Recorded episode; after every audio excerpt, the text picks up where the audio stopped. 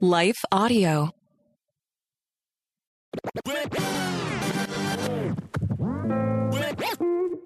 Hey, welcome to Gospel Rant. I'm Dr. Bill Senyard. This is the fifth episode of my new series on how to overcome spiritual malaise, fatigue, sluggishness, failure. It's called Power to Change, P2C.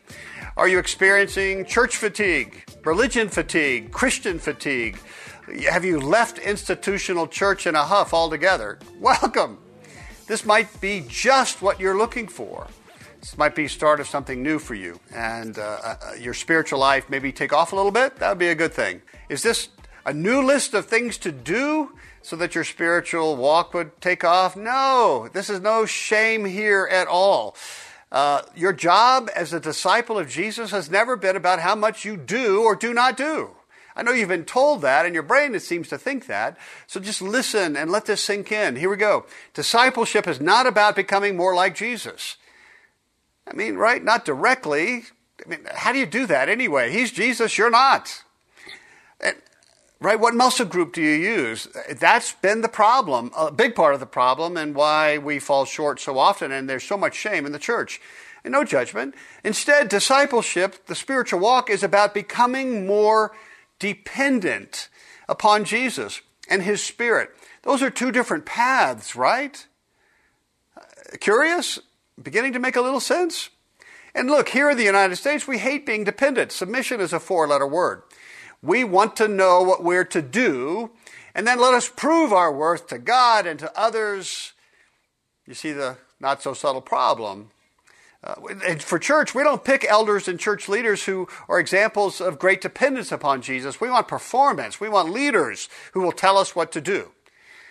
So, becoming like Jesus and dependence upon Jesus, uh, they're different, but they're not mutually exclusive. It's a matter of order. If you become more dependent upon Jesus, you are going to become more like Jesus. But if you try to become more like Jesus, you're going to grow even more independent. And so the modern Western church. So back to Paul and Galatians 5. Thanks for listening to this podcast. We'll take a short break for our sponsors and come right back.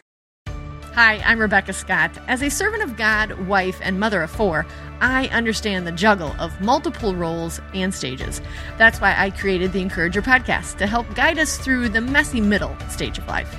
Join me on The Encourager as we challenge the chaos and embrace harmony. Together, we'll create practical systems to balance your roles and fulfill priorities. And we will do it while having joy and energy for both home and work life. Tune in for inspiring stories and interviews, actionable tips, and methods to do both home and work life. Because here, we believe you can do all things, just not all at once.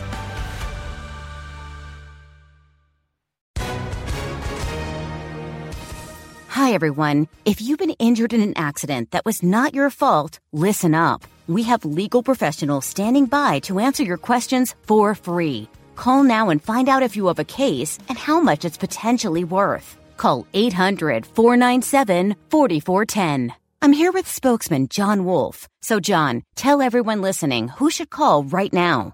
Well, Maria, first off, thank you for having me here. It's always nice to answer the listeners' questions.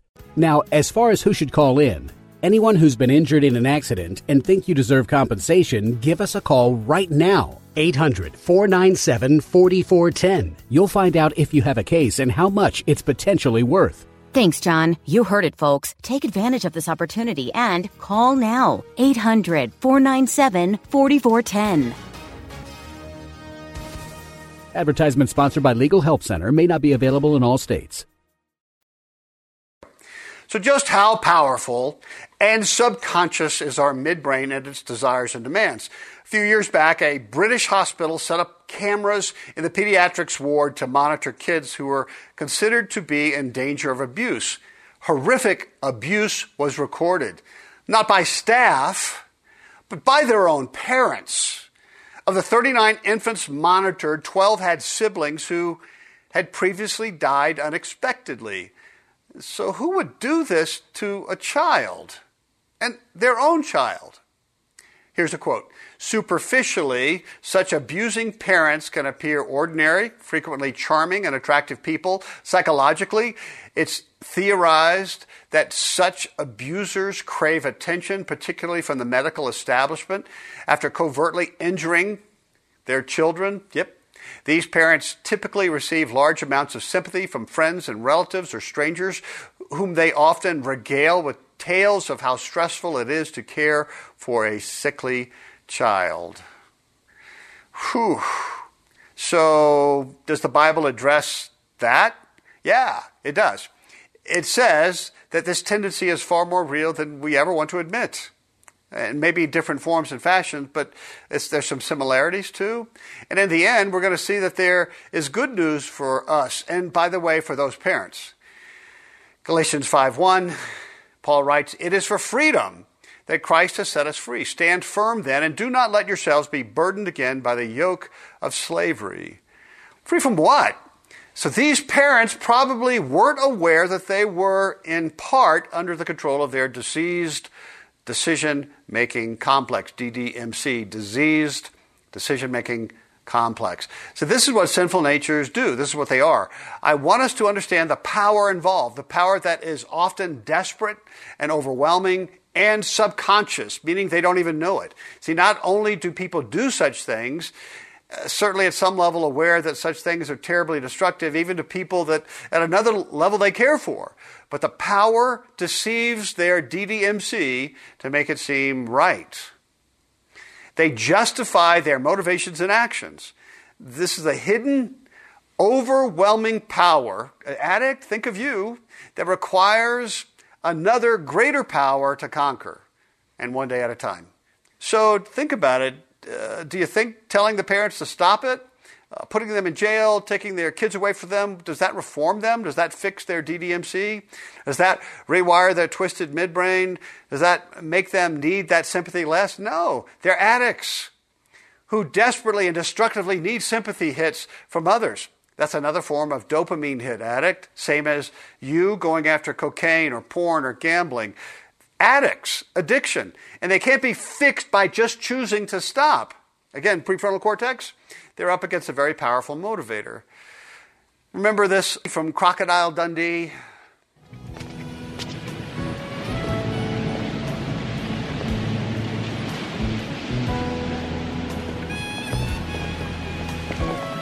You got a light, buddy? Yeah, sure, kid. There you go. And your wallet. Nick, give him your wallet. What for? He's got a knife. That's not a knife. That's a knife.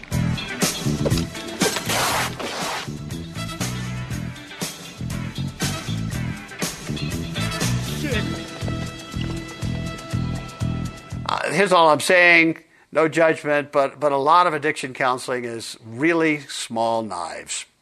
We're looking at powers within us, within our flesh, which I'm calling our DDMC, and I wonder if most of us go about our daily lives in denial that we have such negative, destructive, insane powers roiling within us, affecting our motivations and decisions, all of us. And not only that, but affecting our emotions. We are at number 14 in Paul's work of the flesh in the midbrain, drunkenness, matai. It weakens people's rational and moral control over their words and actions. That's from commentator Fung. Peterson says it's uncontrolled and uncontrollable addiction, divorces appetite from nourishment and forges chains of addiction.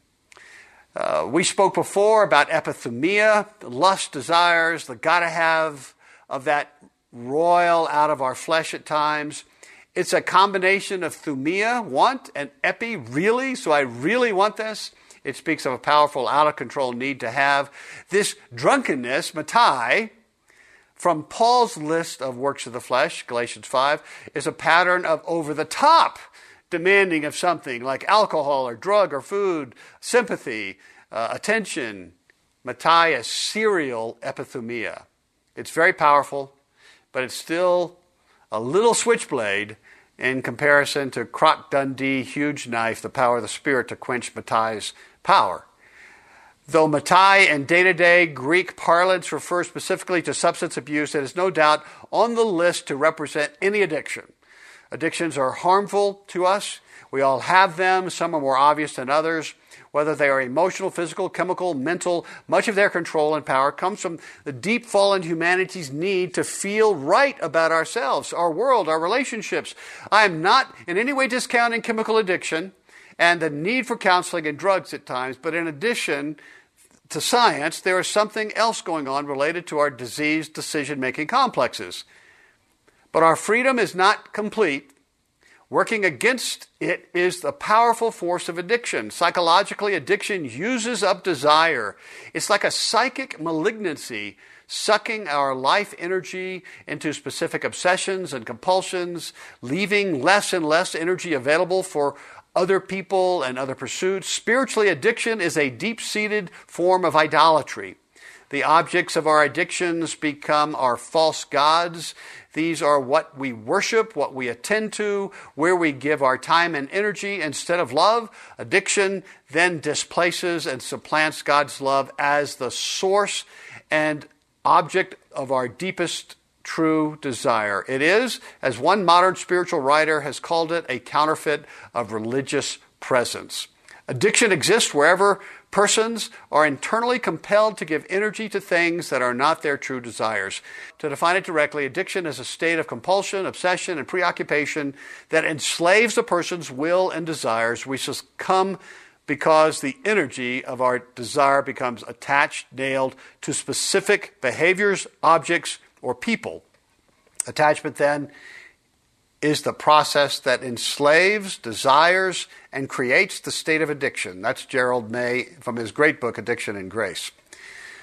So, in my terminology, we become internally, subconsciously compelled, in spite of our prefrontal cortex's desires and choices, to give energy and attention to our disease decision making complex, DDMC. You know, we may choose to push back uh, on those days of awareness. Um, but that doesn't rewire my deeply entrenched inner working models. My actions are the fruit of inner twisted wiring. It must be addressed. Those DDMCs are still there. To be addicted to anything is to be controlled, to be a slave, to be in covenant with a compulsion that limits your humanity, that robs you from being you. All addictions make you less you. So are we just replacing your addiction with a higher relationship with God? Yeah, not, not exactly. Our relationship with God is a romance that has the power to rewire our midbrain's models. Addictions are at odds with that intimacy. What are some attachment addictions that we can be drunk with? Alcohol, drug substances, identity, right? How others treat you, speak of you, act towards you. We can be addicted to performance, responsibility. We can be addicted to success, to winning. We can be addicted to control. Um, depression hits when things are out of control. We can be addicted to appearance, eating disorders, makeup, clothes, hair, face, weight. We could be addicted to anxiety, to stresses. We could be addicted to religion, right? I need to be seen as right by God. Uh, so I'm empowered to look right at all costs. I can be addicted to needing to do and be right by my own efforts, by my own terms, independent. We all struggle with this drunkenness. Matai, in one form or another, are DDMCs. We are addicted to being seen as right and doing right things as part of our nature. When we do right things and are recognized for it, it's an addictive hit. And God's grace then is the forced application to my DDMC that I am right because of what Jesus did, strictly due to what Jesus did, his work on my behalf. So when I get that from Jesus and the cross, when that happens, my DDMC's need for to be right and feeling right through substances, good works, and it's satiated a little bit. It's diminished a little bit. But if I don't have such a God source grace happening right now, my DDMC must desperately soothe my conscience through good works prayer, tithing, church attendance, devotion, catechism, giving to the poor, serving on committees, or self medication, addiction. All right, this is a good place to take a break. We will be right back. Here's Gerald May again. To be alive is to be addicted. To be alive and addicted is to stand in the need of grace. One of the ways to determine if it is an addiction is to merely try to stop it. Go cold turkey. And note any withdrawal symptoms, note any depression, void, discomfort. Uh, look for, or better have a close friend look for, powerful, overwhelming, instant coping mechanisms that puke up. All right, coping strategies, very, very powerful, automatic to some extent in everybody's context. Try not to do these things for one week. Rationalization. So, what is that? I need to do this. Let me explain because I have had a hard day. I don't need to do this. I just want to do this. I, am in control. You see, I can stop anytime. Blame shifting or justification. Uh, the, the idea that comes most naturally to man as, as if from his very nature is the idea of innocence.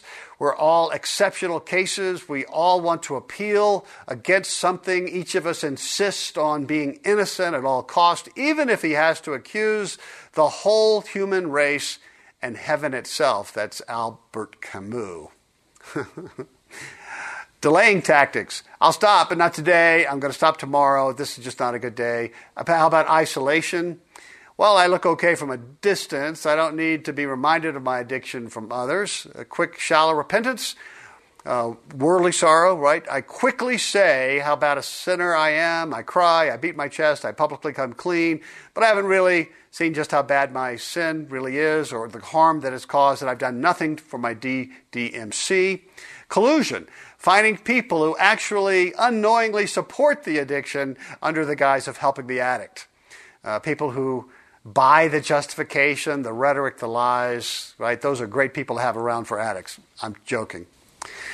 We can trade guilt for equally powerful pity. So I'm, I'm such a terrible, terrible person. Pity me, right? But there's no real power there to transform us, our DDMC. Filling up my energies with good things, you know, good works, feeding the poor. It's just another shill. The need to be and be seen as right, right? You know, joining the Peace Corps.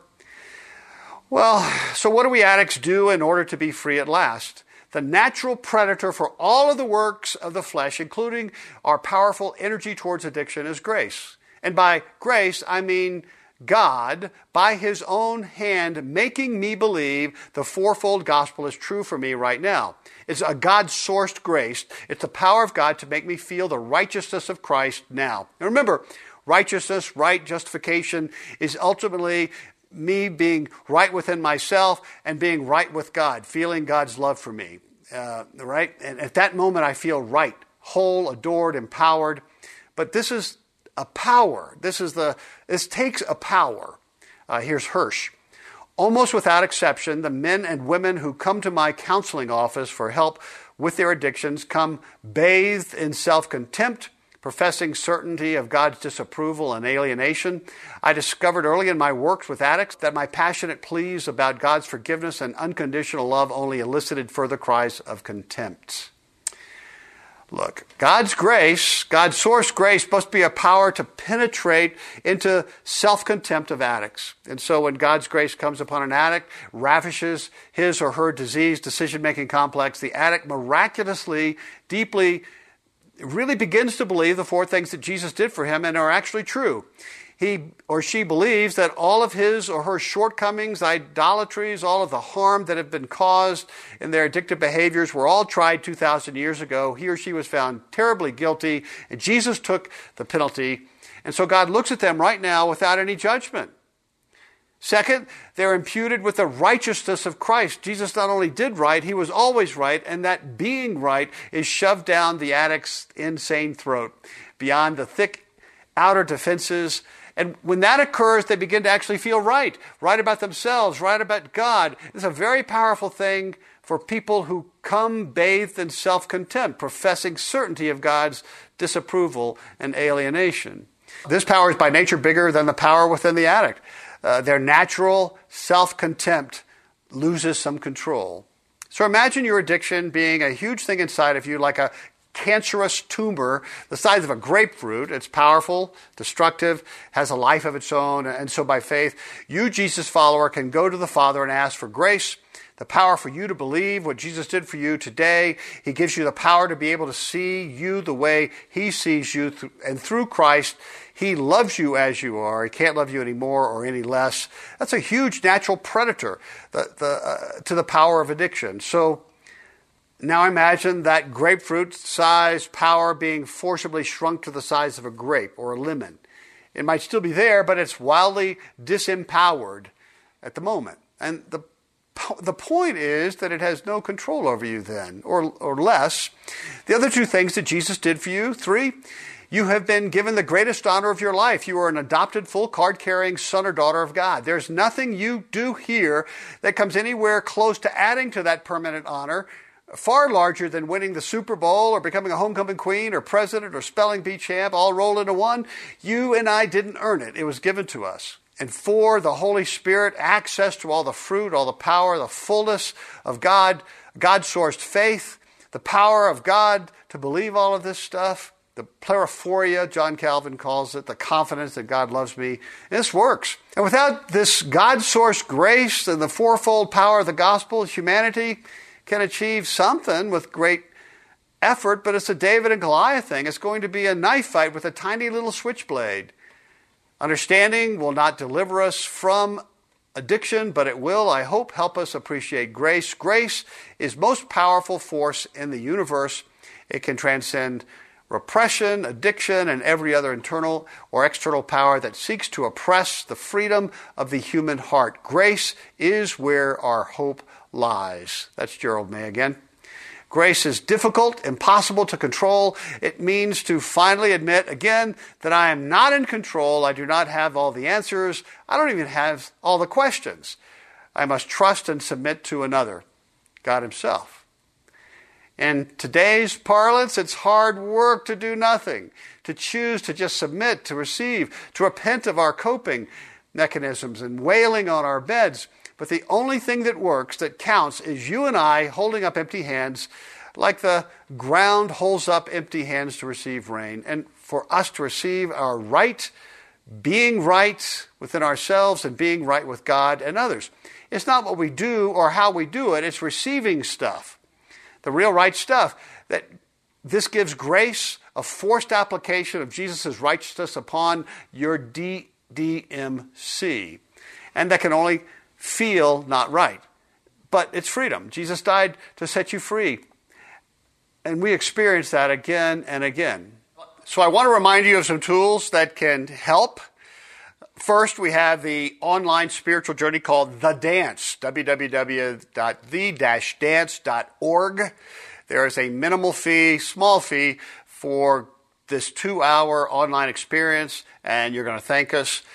In it, we remind you of the stunning honor and joy of being invited into the celestial dance, marriage and redemption, with the Father, Son, and Spirit. Like I said, it's online, it's accessible, it's sophisticated, relevant, confidential. Uh, you can do any smart device. We'll even give you a chance, this is interesting, to get justice for, from your nasty critical inner voice. Very creative and fun, powerful. You might just dance a little. Here's the testimony of one participant. I will be honest in that I was hopeful yet skeptical. I have been going to church, celebrate recovery, counseling, even taking medication for anxiety and depression, begging God to help me connect the dots with His love and overcoming shame. I read articles, listened to podcasts, read books, and have been working hard to overcome shame and feeling like a loser due to memories and reminders of things done to me and things I've done, knowing it is not all on me is comforting. He takes me as I am, and the lies are lies. Thank you. And then, of course, there is the very important simple, uncluttered gospel. Say it aloud, word for word, twice a day for 45 days. And, and more than twice a day if you're struggling and relapsing, no shame, I've got your back. I believe in you. Uh, or better, His Spirit in you. So sit back, just listen to this or even better, say it aloud along with me. Jesus follower strictly because of what Jesus did for you 2,000 years ago. God actually loves you. He loves you with all of his heart, as much as the Father loves the Son and the Son loves the Father. He can't love you any more or any less than he does right now. He loves you as you are, not as you should be or could be. You can't add to this love or take away from it. Now, I get it. It often feels like you've messed it up or need to do something so that God would like you better. Not so. How do you experience it more now Simple, good news. There is something that you can do and are invited to do. You can take daily baby steps to ask the Spirit inside of you to make you know, experience, and feel just how much God loves you right now. Just ask. Ask again later today. Ask tomorrow. Make it a spiritual habit. As you're saying this twice a day, make sure you note any changes, any changes that other people note. Uh, could be little ones. Are you feeling a little less stressed, a little less depressed, a little less anxious, a little more loved by God, a little more right? Are you, if you're an addict, are you seeking to self medicate a little less often? Right? Are you smiling more? And remember to say the simple, uncluttered gospel twice a day for 45 days. Let me know what you think, what you're noticing, changes, what's happening. Bill at gospel app.com. Love to hear from you. You can get this in bookmark form from gospelrant.com or gospel app.com. Get a bunch of them, put them all over your home, your workplace, give them to your uh, Bible study group, your family, your friends. They'll thank you. I'm writing a book on overlooked and underappreciated women of the Old Testament. It's fascinating, a must read. You need to hear their stories. If you want to know when it's published, get on the list, bill at gospel app.com. Make sure that you follow this podcast. It really is important to us. Pass the word on to friends and families. That can make a huge difference. Um, right? All right. And by the way, if you're an addict, stay in your 12 step group and, and counselors.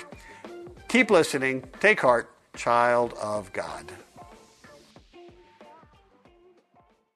Is life feeling chaotic? I get it. I'm Rachel Wojo, host of the Untangling Life podcast. Don't miss the passionate encouragement and faith based resources you need to help you clear your head and calm your heart. As Shell says, it feels like Rachel always knows what I need to hear. She keeps it real and is so humble.